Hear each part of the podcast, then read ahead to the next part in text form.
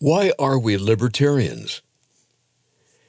Before proposing an answer to this question, I would like to state that by libertarians, I mean the broad group of people who seek an improvement in mankind's condition by means of decreasing the scope of government. In my view, there are various schools of libertarianism.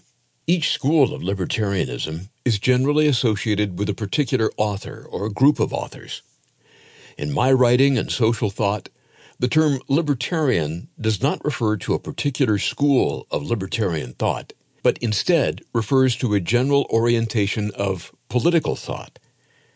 A libertarian, in my conception, is one who believes that mankind's condition can be improved by decreasing the scope of government and by increasing the range of individual autonomy. Two theories of libertarianism.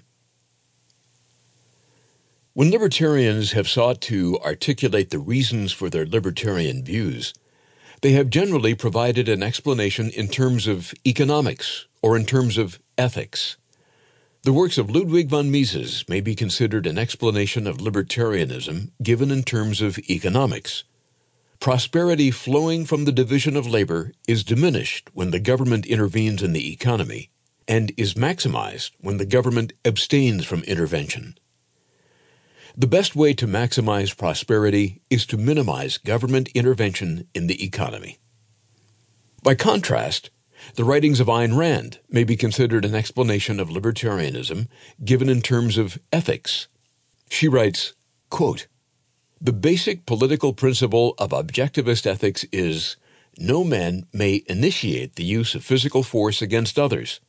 The ethical principle involved is simple and clear-cut. The only proper moral purpose of a government is to protect man's rights." Unquote.